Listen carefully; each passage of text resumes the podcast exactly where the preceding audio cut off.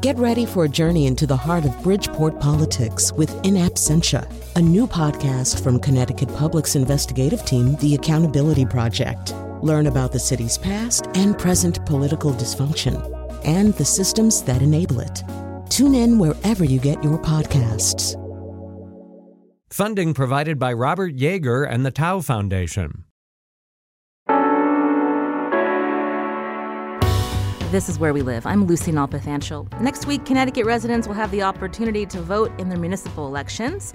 But will they? Turnout is historically low, is part of the reason that information is scarce about who's running. Coming up, the CTNewsJunkies.com's Doug Hardy will join us to talk about a tool to help people learn more about local candidates. But first, Connecticut had the distinction of being the last state to pass a new budget. Thankfully, the General Assembly reached a bipartisan agreement late last week. Now, what's in the $41 billion deal? Mark Pazniokas, Capitol Bureau Chief at the Connecticut Mirror, joins us this hour to break down the plan. Part of the budget negotiations was whether the legislature could help Hartford avoid bankruptcy. This budget includes aid for the capital city. Mayor Bronin will join us later to talk about that. And we'll hear from Connecticut's Consumer Counsel about one gimmick lawmakers use to plug the deficit. More on that later. Now, do you have a question about the budget? What's your take on the plan lawmakers agreed to? You can join the conversation 860 275 7266. Find us on Facebook and Twitter at Where We Live. I want to welcome Mark Pazniokas, again, Capitol Bureau Chief at the Connecticut Mirror. Welcome back to the show. Good morning. You've been doing this a long time. How extraordinary was this uh, last year dealing with uh, no budget for nearly four months? It was unprecedented, really. Uh, this is the longest they've ever gone without a budget. Uh, I, I will admit to being a reporter here in 1991 when the state of Connecticut adopted its first broad based taxes on wages. Uh, that fight uh, lasted into late August. Uh, but there were some big differences between that year and this year. In 1991, you had this target, this solution, the income tax.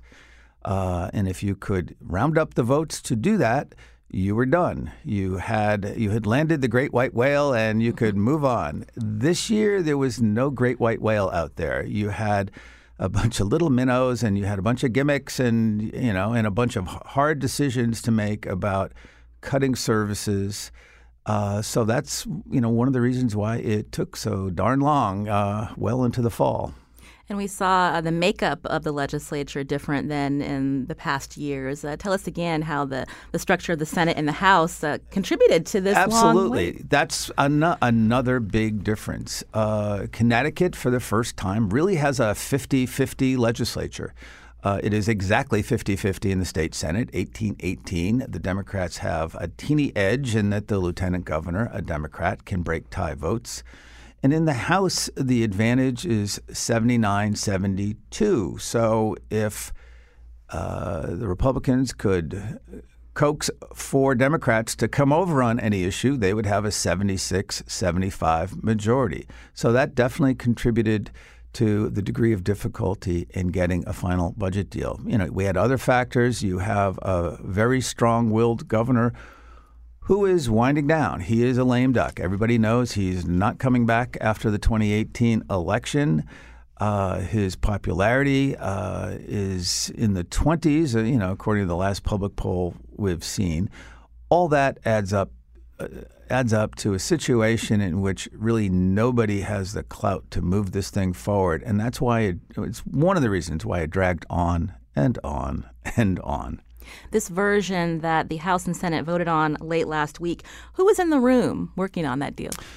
Well, and and that's very important because in the room through most of it was the six top leaders of the House and Senate, plus at different times some of their senior members who were involved in budget and some senior staff. But excluded was the Malloy administration and its Office of Policy and Management. And there are two ways of looking at that. One is they viewed the governor not as a constructive influence in these talks, uh, that he was a bit of a buzzkill saying, no, you can't do that.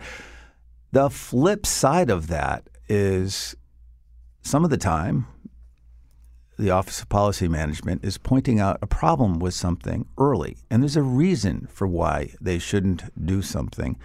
So that was the dynamic. Uh, some of it was personalities, some of it was uh, the legislative leaders decided we want to we want to land this thing, we want to finish it, and we want to go home. So again, every budget, every tough budget, I should say, has a little bit of uh, willful ignorance mm-hmm. that you don't want to look too closely at something. Um, and we will uh, we will see the results of that, I think, in the coming days and weeks and potentially months. Um, most budgets in tough years, they don't age well. They don't look better the longer you look at it. You see things. You see things that are uh, accounting gimmicks, budgeting gimmicks. You see potential shortfalls, uh, and you see things that maybe are not the greatest public policy. You know, you see things that are non-fiscal items that are tucked into budgets uh, I wrote about one this morning, you know, where they changed the rules for how the state elections enforcement commission can investigate legislators, among others. They have a tight deadline now of one year to get their work done because legislators were annoyed at how long some of these things took. And legislators, unlike the rest of us, when they get annoyed at how government interacts with them, they can change that. Mm. Now we've heard uh, through the months of gridlock, uh, you know, a lot of angst from towns because uh, they were running out of money. So when, when we look at this budget deal, this forty-one billion dollar budget deal, Mark, uh, how does that play out in terms of uh, what kind of aid towns are getting, uh, contributions and teacher pensions? That was something that Malloy had brought up in his budget proposal. So can you talk talk us through some sure. of the compromise? So there was a lot going on there. Now the governor wanted to make a structural change in how teacher pensions are funded. Uh, Connecticut is one of the few states that teacher pensions are uh, funded by the state as well as by teacher contributions. So he started off by saying, We're going to have the towns contribute. Um, the towns pushed back and said, "Wait a minute, this is uh, this is a state function. Um, you guys have kind of screwed it up by not funding it well. Don't push the liability onto us." Uh, that was a huge, huge issue. State, uh, the the governor also, when there was a when it became clear that they were not going to be able to pass a budget by the start of the fiscal year in July, he, through an executive order, increased pressure on the legislature and and on the community saying, look, I don't have the authority to continue sending state aid out through the education cost sharing program that's the major state aid program. I think it's three quarters of all state aid funnels through that program. Uh, the governor said, there's no budget, there's no functioning formula to distribute that. So that was a huge club. And that's what was driving cities and towns crazy the prospect of losing that money. The governor was going to make payments to the most distressed communi- communities because there is a constitutional obligation to provide free public mm-hmm. education. And in about 30 communities without the state funding, there would be no free public education.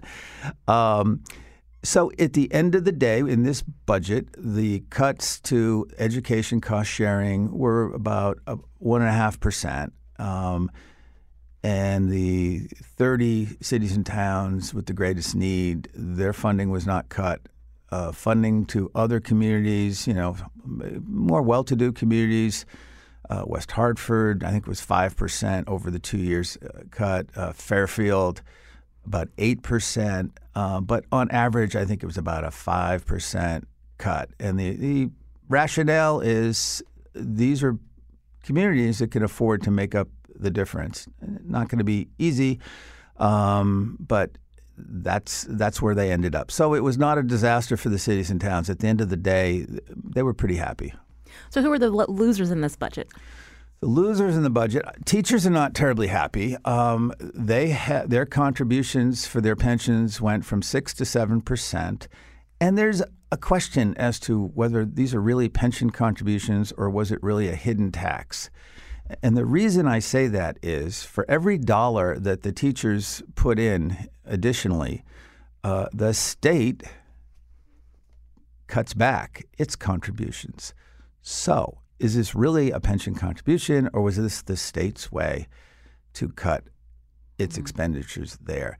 Um, you know, the the plus side as far as public policy goes, um, ra- raising the teacher contributions is puts it more in line with national averages, and employee contributions into pensions are stable.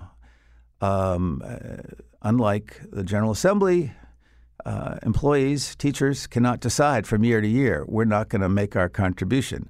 State of Connecticut over 30, 40 years quite often has decided they're not going to make its contribution or not make all of its contribution.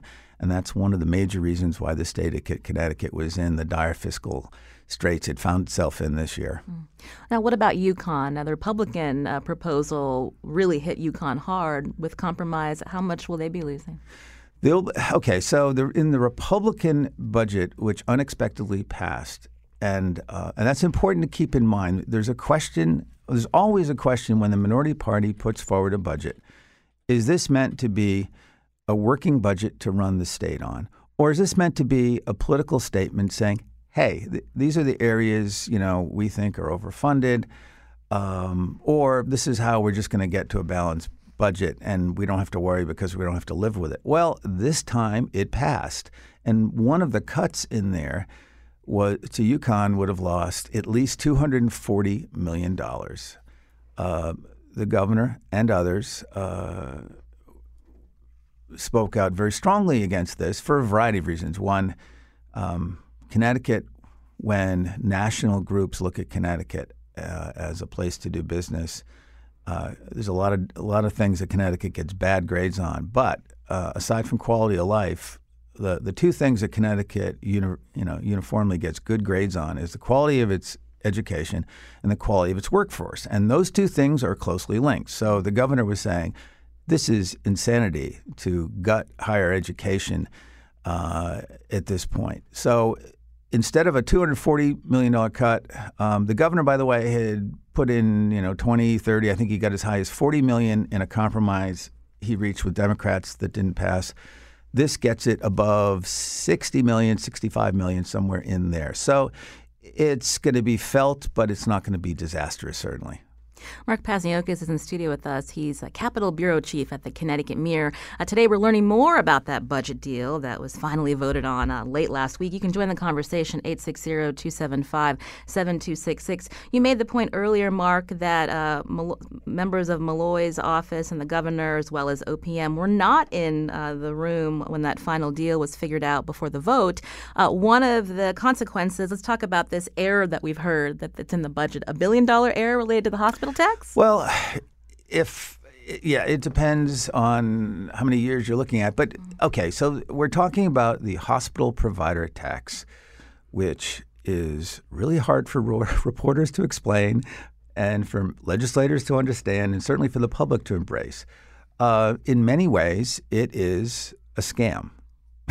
it's a scam practice by uh, to one degree or another by 49 of the 50 states, and it's considered a scam in that it is a way to boost federal reimbursements in Medicaid. Medicaid is a program, a healthcare program for you know generally for poorer people. Uh, it's 50% funded by the feds, 50% by the state. So the rationale behind this is if you uh, if you raise ta- taxes on the provision of services by hospitals, you can then up the reimbursements to them, and then you can get federal matching funds. All right, everybody follow that. And this has been again called, you know, a, a real scam. It's really been going on for nine, ten years. Uh, and again, there are about 30 states that do it heavily, uh, and the rest to one degree or another. Now, the problem that came up this is technical stuff. The Malloy administration said the legislature, the language to raise this hospital provider tax uh, is flawed. Um, the Hospital Association, which provided some of the language, says no, they're comfortable with it. Now, the hospitals certainly have a vested interest in making sure this works and the federal money comes in. Now, one of the administration's concerns is that the way it was written, it, it looked like the hospitals would get their additional money regardless of whether the feds reimbursed it. Now, as a practical matter, if that was the case, uh, the General Assembly probably would come back and repeal that because uh, in the immediate budget this year, next year, the net increase in this in this little accounting game was about 137 million dollars each year. So if this blows up, there's a hole in the budget. So, but it's it's one of you know it's one of the many ways that there are consequences intended and unintended when you start doing these things. You called that a scam. Coming up, we're going to be talking about. Joe Biden called it a scam too, by the way. we'll pin it on him. Uh, we'll be talking about another, another gimmick in the budget that actually raids uh, energy funds. That'll be coming up a little bit later. Uh, the question before we head to break, uh, Mark, uh, is the governor going to sign this? He's got a deadline coming up. He has a deadline of Wednesday. Um, okay, here are the brief arguments that uh, are being made to the governor and that the governor has to consider. If he vetoes it, he knows he will not throw the state back into chaos because this passed by veto proof margins, uh, by huge margins. Um, and if this thing turns out not to be balanced, or if there are other defects that become apparent the longer we look at it, if the governor has vetoed it, he will be in a position to say, I told you so. Not that our governor would do that. Um, but no, I mean, it, it, it gives him some distance. The downside is a huge political risk, which is going into your last full year as governor. Uh, he's not running in 2018. Do you want to really end this year and kind of go into the next year having the legislature, you know, kind of dope slap you with an override on the biggest issue of the season, which is the budget. And oh, by the way, you know, we're approaching November. They come back in February, and their first order of business is the governor will give them budget revisions for the second year of the biennium, and we get to start this debate all over again. I don't envy your job, Mark. well, fortunately, I have Keith Phaneuf, who is the lead writer on the budget, um, and we're trying to keep him hydrated and, and, and well nourished.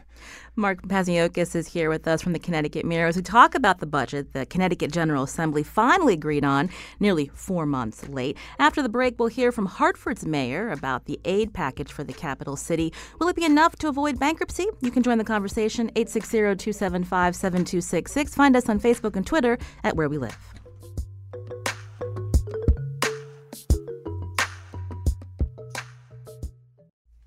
This is Where We Live. I'm Lucy Nalpathanchel. Today we're talking about the $41 billion budget the Connecticut General Assembly passed late last week. In studio with me, Mark Pazniokas, Capitol Bureau Chief at the Connecticut Mirror.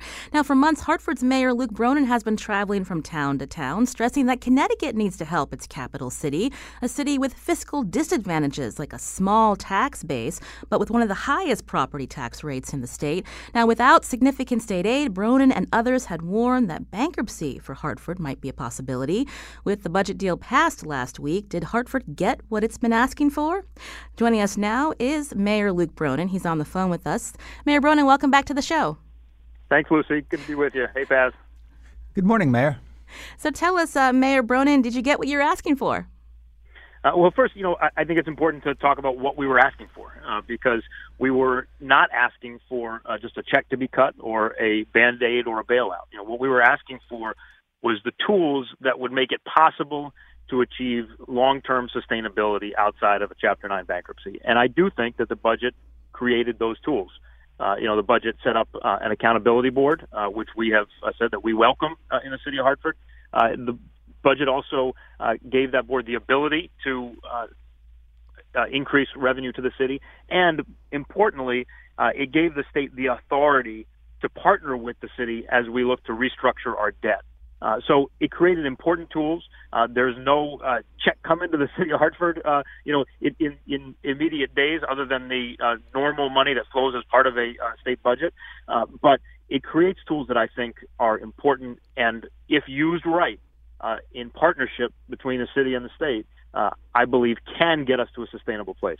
Mayor Bronin, you sound defensive. Is that because this is what you've heard from suburbs on your tour of the state, uh, asking for help? That they see it as a band aid, that the wealthier uh, suburbs and taxpayers are, helping Hartford out? It's another bailout?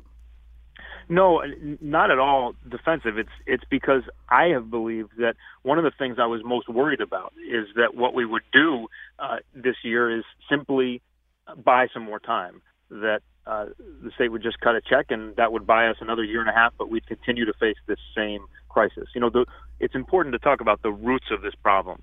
Uh, you mentioned them a little bit, Lucy, but the root of this problem is that you have a capital city uh, that is small to begin with, where half of the property is non-taxable, uh, and uh, where you have 40% less taxable property than uh, West Hartford, barely more taxable property than small suburbs like Farmington and Glastonbury. That's the root of the problem. Now, on top of that, you have uh, a significant debt burden that, that grows in the coming years, even though we haven't issued any new debt. Uh, and you've got uh, pension obligations and other long term obligations. But the root of the problem is structural. And I was very wary of a fix that simply gave us some money to buy some time and stave off bankruptcy, but didn't actually solve the long term problem. Mark? Mayor, if um, if you could set aside the debt issues for a moment, when it comes to the day to day expenses, how close are you to sustainability? How much help will you need with this new uh, oversight board on that?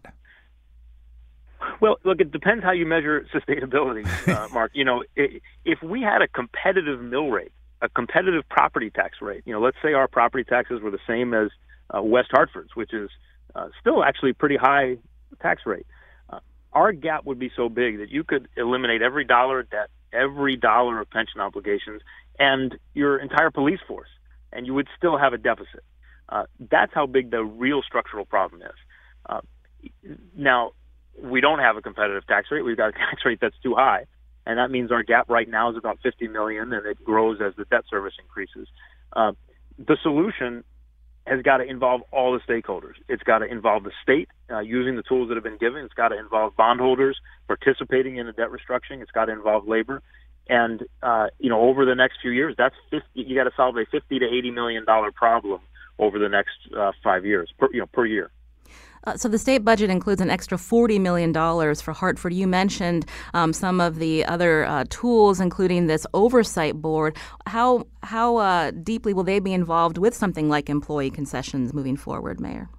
I, I don't know yet. I think the answer to that depends a lot on how willing uh, the, the remainder of our unions are to come to the table and uh, make significant changes in their contracts. I, I I think there's not necessarily a need for the board to do all that much if uh, our partners are willing to come and be a uh, a real part of the solution in, in a significant way, you know, as our firefighters did last year. And bankruptcy is off the table now. But what I would say is, you know, this budget creates tools that make it possible to achieve a sustainable result outside of Chapter Nine. And you know, we we have uh, been preparing actively uh, by necessity for the possibility of a bankruptcy filing. Our attention now shifts to using the tools that are in this budget and working in partnership with the state uh, to engage all of our stakeholders to try to achieve that long-term sustainable plan. You know, I think at the end of the day, we can we should be measuring success on only one thing, which is are we able to look taxpayers in the eye and uh, residents and businesses alike in the eye and say, we're not just kicking the can. We actually have a long-term plan that's going to create some stability and predictability, so we can grow the capital city and create that momentum, uh, so that the city can serve as an economic engine for the entire state. That's got to be our goal. Uh, the tools are there, but I, I do want to just say one thing, and I, uh, Lucy, um, you said there's 40 million dollars in there for the city of Hartford. There's no direct appropriation you know the the board has the ability to authorize uh, new revenue to the city, and the uh, uh, OPM and the treasurer's office have the authority to work in partnership with the city to restructure our debt. Uh, but there's no check just coming. There's there's work that needs to be done, and that's how it should be. Uh, you know, that's really what we asked for. We asked for the the tools and a recognition that you've got a structure right now that's built to fail, and that's why it's failing. But we can fix it if we focus on the long term, not just on closing a one year or two year budget gap. Do you think there is an understanding of the truly the challenges that Hartford faces? Because certainly at the Capitol and and out and around the state, sometimes this becomes uh, reduced to Hartford has screwed up, as opposed to looking at some of the factors that are different that separate Hartford even from New Haven, Bridgeport. Um, your poverty numbers are higher. Uh, your home ownership is very low. Um, has this been absorbed by the, the broader public at all uh, as you've been going around? Now, there's a softball I, I, for you, know. Mayor. Go ahead.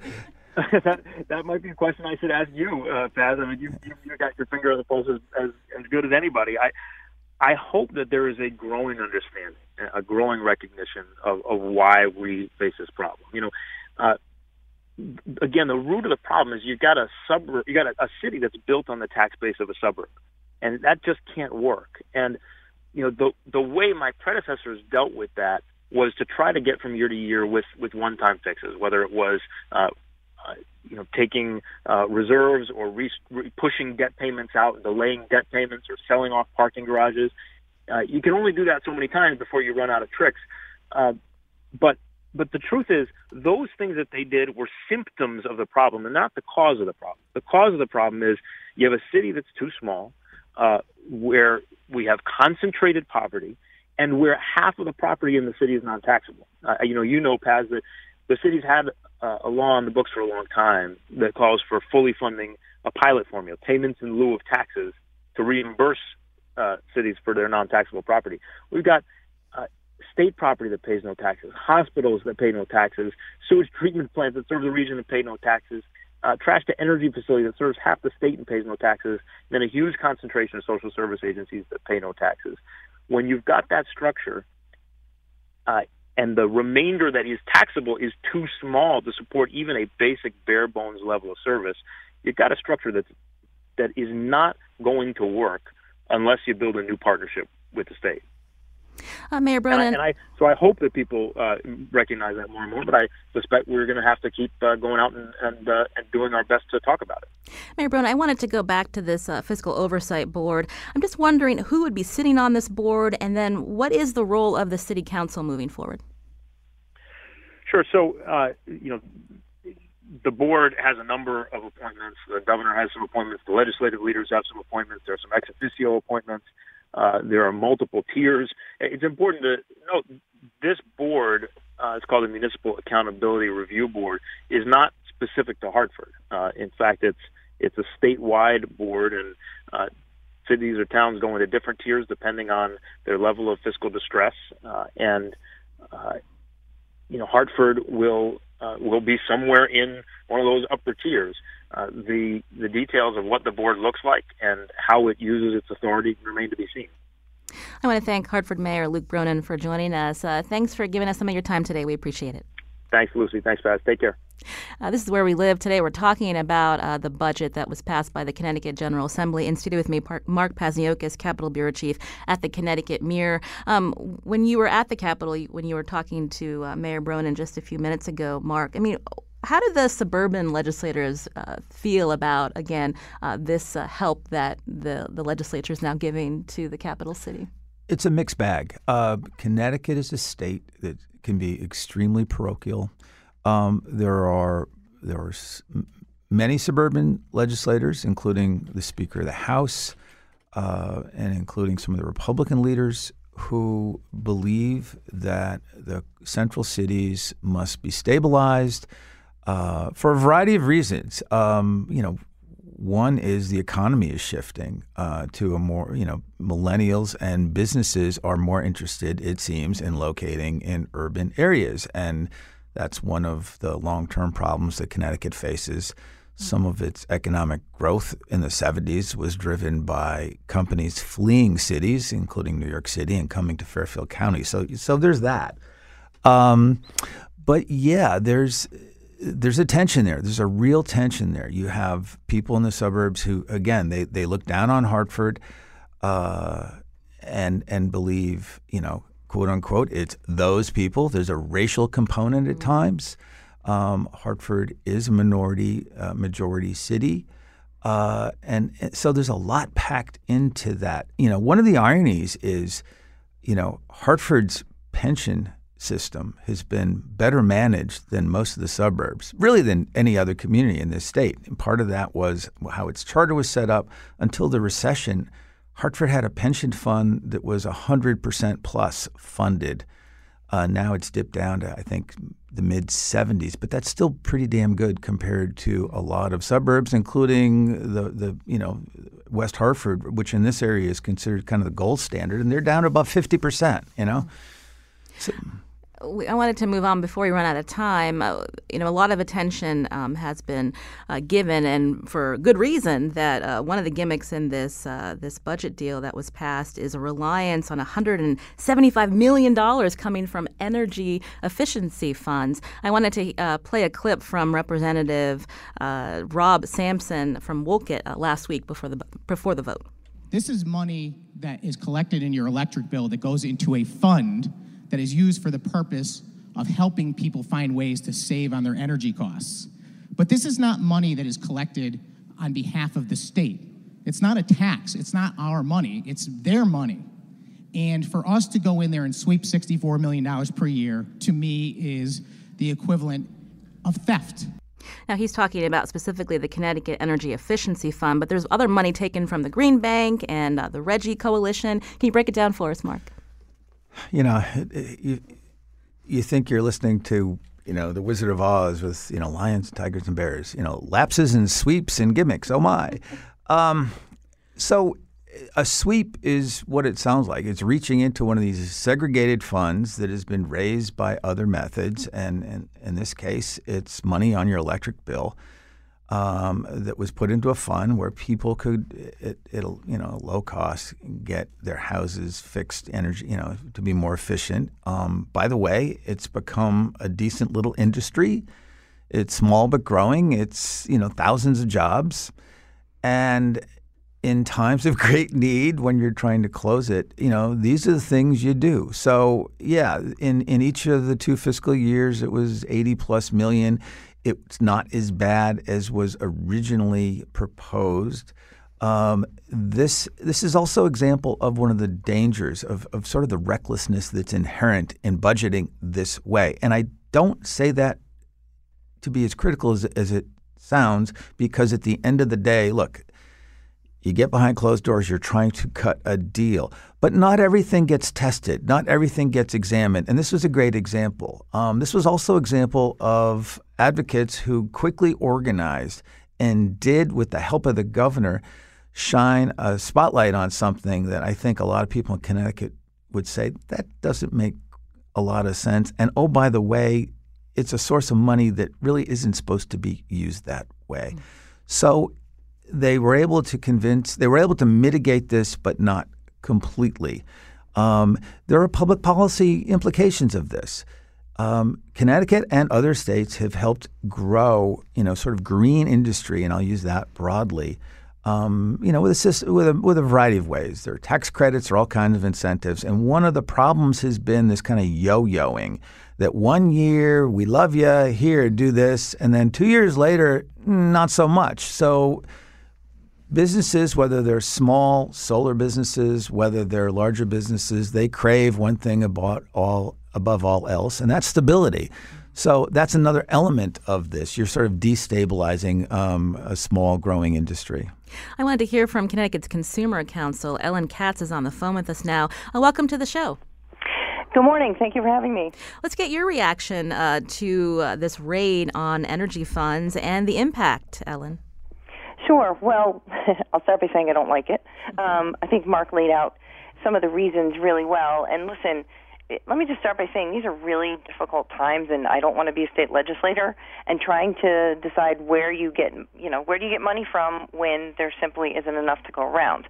That said, this uh, these raids on the various energy efficiency funds, the Clean Energy Fund, the Regional Greenhouse Gas Initiative, which is RGGI, and the Green Bank, they total 175 million dollars, and I'm not sure people realize the exactly where these come from. These are a line item on your, for the most part, a line item on your utility bill that uh, essentially ratepayers agreed to pay to the tune of about $240 million a year. Okay, so we are paying uh, as part of our electric bill um, and our and our energy bill and the natural gas bill $240 million a year, and the the idea was, well, why why are we doing that? Because I, I essentially we made a deal with ratepayers um, that will invest these monies in energy efficiency, and for every dollar you invest, we'll get let's say, you know, estimates are about three dollars of savings on your electric bill. So it looks like a really good investment.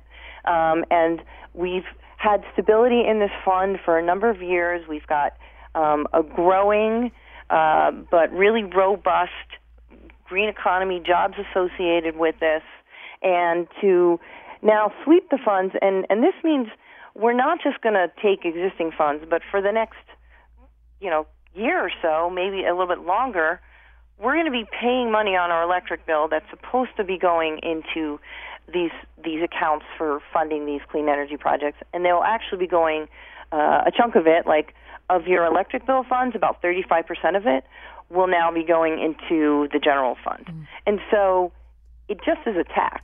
Okay, so that if this goes forward as proposed, they're essentially eh, creating a tax on energy bills, and the problem with that is that these kinds of taxes are very regressive. I mean, the the folks who are impacted the most are undoubtedly low income households who pay enormous enormous shares of their total household budget to energy funds.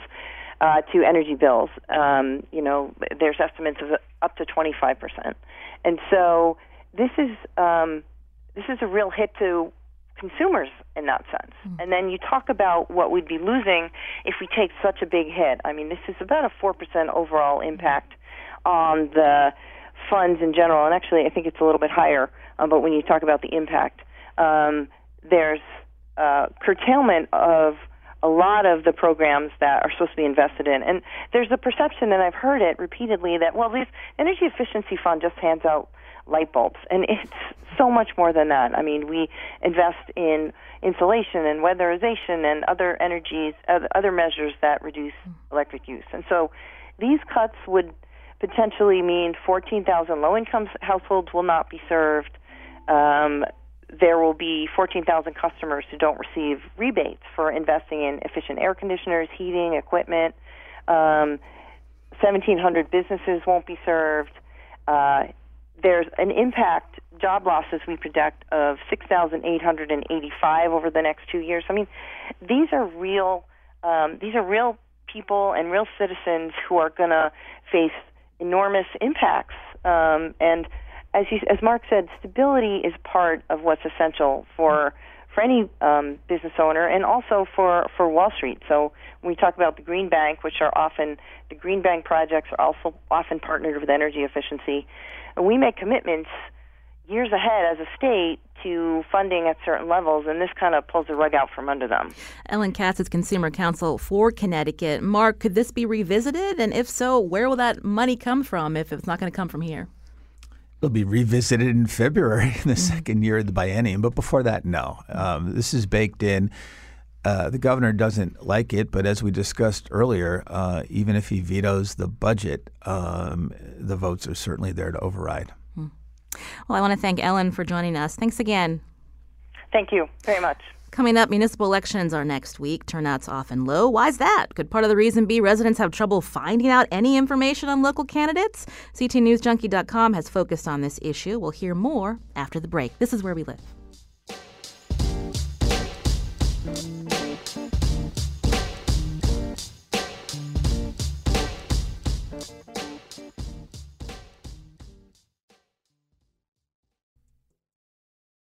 This is Where We Live. I'm Lucy Nalpathanchel. Do you know what seats are up for election in your town? Municipal elections are next Tuesday, and to tell us more, Doug Hardy joins us now. He's business manager of CT News Junkie and creator of the vote.ctnewsjunkie.com tool. Tell us about that, Doug.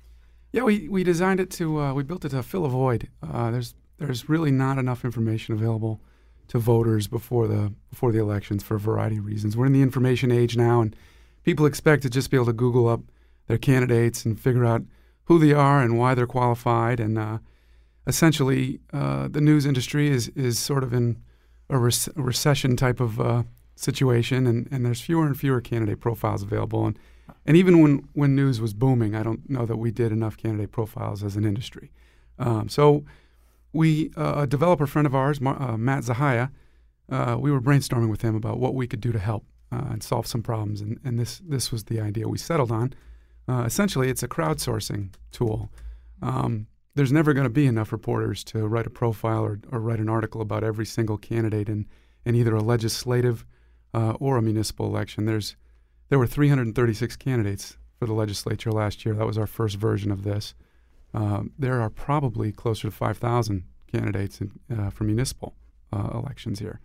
So there's also no list. There's no single list anywhere of all these candidates. So what we did is we created a, a tool that uh, allows us to send an invite to every candidate as long as we have that candidate's information. So we had to do an outreach to get the the information from the the town committee chairs, and so that was the first step this year. And then and then we sent the ask for uh, the rest of the candidates, or at least the ones we had in the system. We have about 1,100 in the system. So you didn't get much of a response from these candidates? Um, we got about uh, well, we're not we're not quite at 10 percent this year, but we're about 100, and uh, that's decent. Last year we we for a variety of reasons, we only got the thing up and running two weeks before the election, so we didn't have a, a good a good lead in. But we we got about 10 percent last year.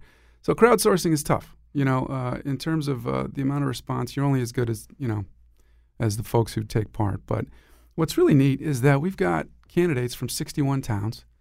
We've got responses from, you know, from Goshen to Stonington to Willimantic, all the way to Danbury and Fairfield. It's it's a, and there's a variety of people in here. They're all volunteers, first of all. So there's really not a, uh, you know, any kind of profit motive for any of these folks. And we've got people with multiple degrees, amazing talents. Mm.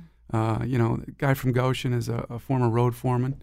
Um, woman from uh, Stonington has like four advanced degrees. She's running for board of ed. Mm-hmm. You know, and it's really neat. It's really neat to see uh, these folks answering questions in a in a sincere way that is absolutely not toxic, like we're seeing at the national uh, in the national political discourse. It's a, it's a mm-hmm. pretty neat tool, and we're, we're really enjoying just just the amount of response we're getting. I had mentioned that turnout's historically low. I mean, what are we expecting to see next week?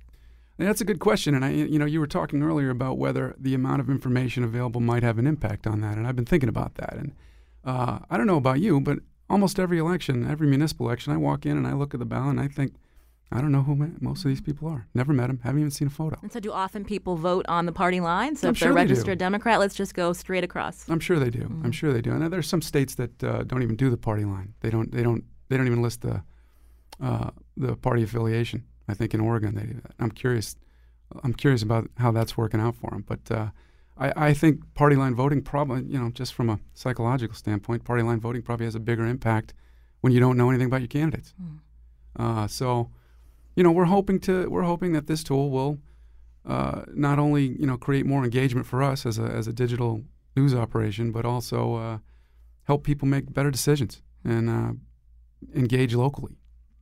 Doug Hardy's business manager of CTNewsJunkie.com, creator of Vote.CTNewsJunkie.com, where you can go and learn some more about municipal uh, candidates uh, if they answered uh, the questionnaires that, that Doug and his team sent out. Mark Pazniokas is also here in studio, Capitol Bureau Chief at the Connecticut Mirror. You know, no big races uh, next week. Uh, what are some of the mayoral races or that we should be following? It's kind of a down cycle this year. Um, many, not all, of the larger cities have gone to four year terms for their mayors. So Luke Bronin in Hartford is not up. Uh, uh, Mayor Ganim in Bridgeport is not up, but around the city, uh, around the state, uh, down in Danbury, Mark Boughton um, is facing opposition for the first time in, I believe, three elections. Uh, he's still heavily favored, but you know, one of the issues for him is he's got one eye on statewide office as he tries to win another term as mayor. Uh, you have uh, down in Norwalk, uh, there's been some family uh, drama with the mayor of, of Norwalk, Harry Rilling. He has a son who's a police officer who's had some drug issues, uh, um, and that popped up uh, not long ago. Um, so this is all, you know, it reminds you that, you know, if, if all politics are local, local politics are really local, and you know you got some. Uh, you have issues that are unique to communities that drive people to the polls. Uh, for example, um, we saw um, some dramatic uh, turnover in primaries in Bloomfield. There was a lot of anger over how the town council handled the issue handled the issue of allowing a Niagara water bottling uh, company to locate there and tap into the MDC. That was a, a, huge issue there, and there were a lot of people who lost in a primary. You know, in Farmington, you had a big fight over a very expensive uh, high school uh, project. Uh, so, you know, so it's hard to look for trends in these things after election night. Certainly, depending on if there are any trends as far as Republicans or Democrats, the parties will be quick to claim it means something, even if it doesn't. Um, in New Britain, you know, you have you know something to look for is uh, there's a, a, young rising star in Erin Stewart. She's a Republican mayor of a city that is Democratic, but yet has elected Republicans as mayors before, as mayors before, including her father. Um, you know, people will be looking to see how she does in that race um, to see if she's uh, enhanced or damaged at all as far as a potential statewide candidate. So those are some of the stories you see in local elections. You know, what will the impact be on individuals who may have uh, a future for higher office? Uh, again, are there any trends? Uh, Republicans hold a majority, uh, control a majority of uh, town halls in Connecticut, although if you look at the population, they tend to be the smaller places. But local elections sometimes do help local parties build an organization that can, you know, help going into the 2018 elections. Not always, but it, it, it can help.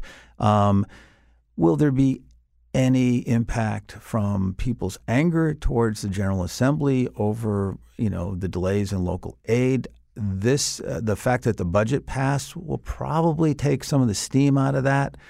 Um, I heard from local candidates who are very concerned that they were going to get blamed um, for what was happening in Hartford. So those are some of the cross currents that kind of come together on these things. Uh, Doug Hardy, before uh, we head out of the show, um, what have you been hearing from people who have decided to run in these uh, local towns and cities? Uh, has you mentioned a little bit earlier? There's not a lot of discord that you see from the national scene, but has that kind of catapulted people into thinking, well, let's try to make the change here locally? Um, you know, there's I'll be honest. A lot of the feedback has been I'm having a, I'm having a hard time finding the email. so so that, that's sort of we've been dealing with a lot of technical issues, but folks have really appreciated the opportunity to, to talk about their local issues. And of course, it's hard to develop questions, uh, a survey that covers all the local issues. Well, you know? I mean, this is something that if people get in the habit of doing, you know, right. it's yeah, you're not getting a great. Uh, you know, re, you know, response right now. But right. if if this becomes, you know, if this is there every cycle, right. it can only grow, and that's great. I mean, the crowdsourcing can help. But I mean, as as I'm sure Doug would acknowledge, there's a limit because these are people answering questions, a little bit of spin. It's not the same as having a reporter out there, right. know, kind of testing them. But it's it's certainly another tool that hopefully will will grow in, in use uh, right. uh, going and, forward. Know, that's what we're hoping. And and uh, the, you know the reality is is some of these towns, the parties don't even have websites.